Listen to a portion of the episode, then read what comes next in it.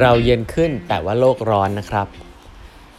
สวัสดีครับ ท่านผู้ฟังทุกท่านยินดีต้อนรับเข้าสู่แปมทัดครึ่งพอดแคสต์สาระดีๆสำหรับคนทำงานที่ไม่ค่อยมีเวลาเช่นคุณนะครับ อยู่กับผมต้องกวีวุฒิเจ้าของเพจแปมทัดครึ่งครับครั้งนี้เป็น EP ที่เลขสวยมากนะครับ คือตอง7นะฮะ777นะครับ ไม่รู้จะผ่านเข้ามาอีกเมื่อไหร่ครับก็ขออนุญาตเซเลบรตนะครับทำมา777ตอนแล้วนะฮะก็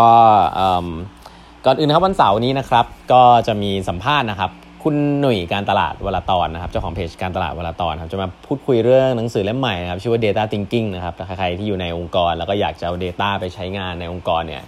จริงๆแล้วผมต้องบอกว่าหลาย ๆ หลาย ๆ ที่เลยนะครับตามประสบการณ์เนี่ย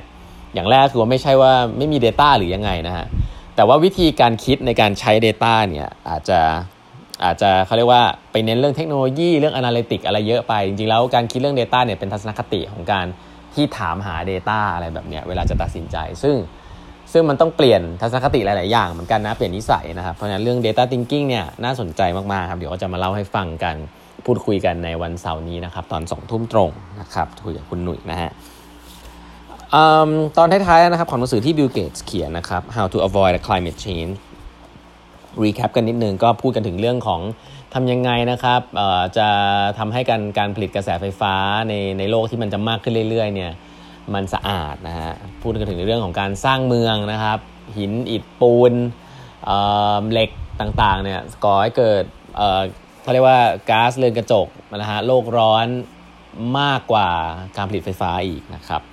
แล้วก็การการการเลี้ยงสัตว์ นะฮะเป็นต้นนะครับ แล้วก็การปลูกพืชนะฮะรวมไปถึง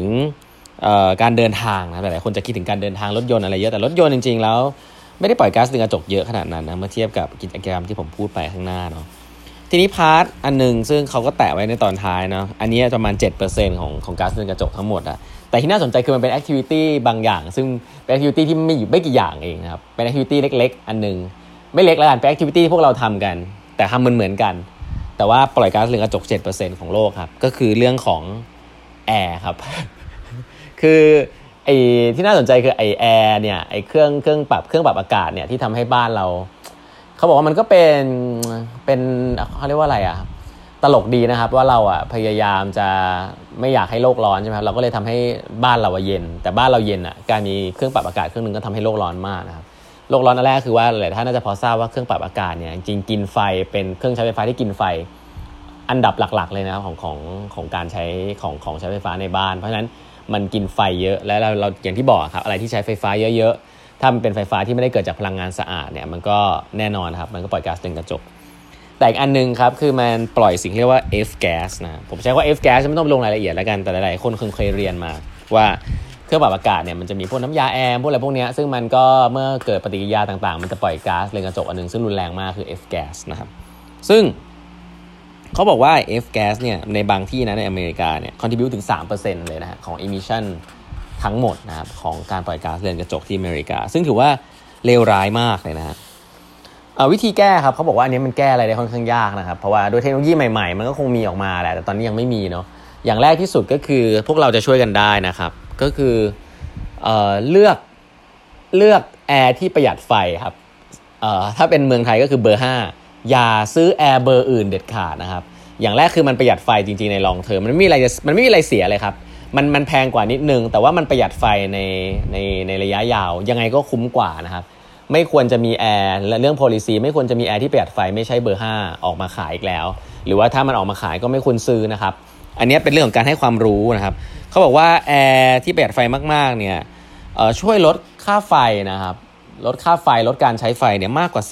45%เลยนะครับจากแอร์ที่มันไม่ไม่ประหยัดไฟ เพราะฉะนั้นอย่างแรกครับ takeaway ที่ชัดมากคือซื้อแอร์ประหยัดไฟกันนะครับก็จะช่วยลดโลกร้อนด้วยไม่ใช่แค่ลดค่าไฟนะอ่าอย่างนี้หลายคนชอบคิดว่าเออลดค่าไฟอะไรเงี้ยไม่ใช่นะครับลดโลกร้อนด้วยนะครับสร้างอนาคตให้กับลูกหลาน อันนี้อันหนึ่งนะครับอันนี้คือเรื่องของ air condition ปล่อยก๊าซเรือนกระจกเยอะมากที่ผมบอกว่ามันดูเหมือนจะไม่เยอะเป็นเปอร์เซ็นต์ที่ไม่เยอะแต่จริงๆมันก็แค่แค่เรื่องแอร์เรื่องเดียวทั้งโลกเนี่ยปล่อยเยอะมากนะครับอีกอันนึงนะครับอาจจะเป็นประเทศในเขตหนาวก็คือเรื่องของฮีเตอร์นะเมืองไทยจะไม่เคยเห็นฮีเตอร์เนาะแต่แน่นอนครับฮีเตอร์ในในโลกใบนี้ส่วนใหญ่แล้วนะครับปัจจุบันเนี่ยมันมัน run ด้วยไฟกาเขาเรียกว่า natural gas นะ fossil fuel น้ำมันหรือว่าก๊าซธรรมชาติอะไรเงี้ยหลายที่ก็ใช้กัน ซึ่งก็ปล่อยก๊าซเรือนกระจกนะครับ ก็แนะนำว่าให้เปลี่ยนเป็นฮีเตอร์ที่เป็นไฟฟ้านะครับซึ่งอันนี้เมืองไทยผมว่าอาจจะไม่ค่อยมีบ้านไหนติดฮีเตอร์มั้งแต่ว่าในประเทศในโลกใบนี้ก็มีประเทศที่อยู่ในเขตหนาวที่มีหน้าหนาวเยอะแล้วก็ต้องมีฮีเตอร์เนาะเพราะฉะนั้นแล้วก็การใช้เทคโนโลยีก็ช่วยได้เยอะ ใช้ตัวฮีทที่เป็นไฟฟ้านะครับหรือว่าลองใช้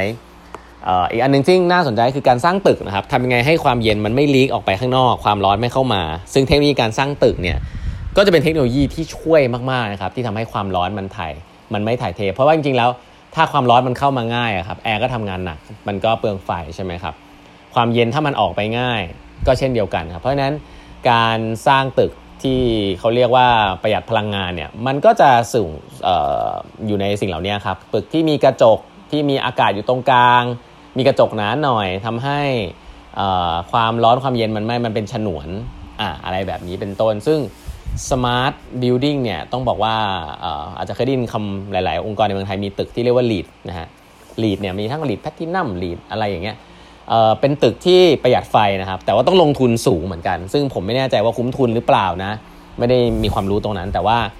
ประหยัดไฟแน่นอนนะครับ แล้วก็ช่วยลดโลกร้อนแน่ๆนะครับ แต่ลดลดจากอะไร ส่วนใหญ่ก็ลดจากไอ้ค่าแอร์เนี่ยแหละครับ แล้วก็พวกคอมเพรสเซอร์พวกอะไรต่างๆ เพราะฉะนั้น วิธีการแก้ของเรื่องของการที่เราจะทำให้อุณหภูมิในบ้านเรามันอุ่นขึ้นหรือเย็นลง ซึ่งเป็นต้นต่อของปัญหาลดโลกร้อนอันหนึ่งลดร้อนอันหนึ่งก็คือ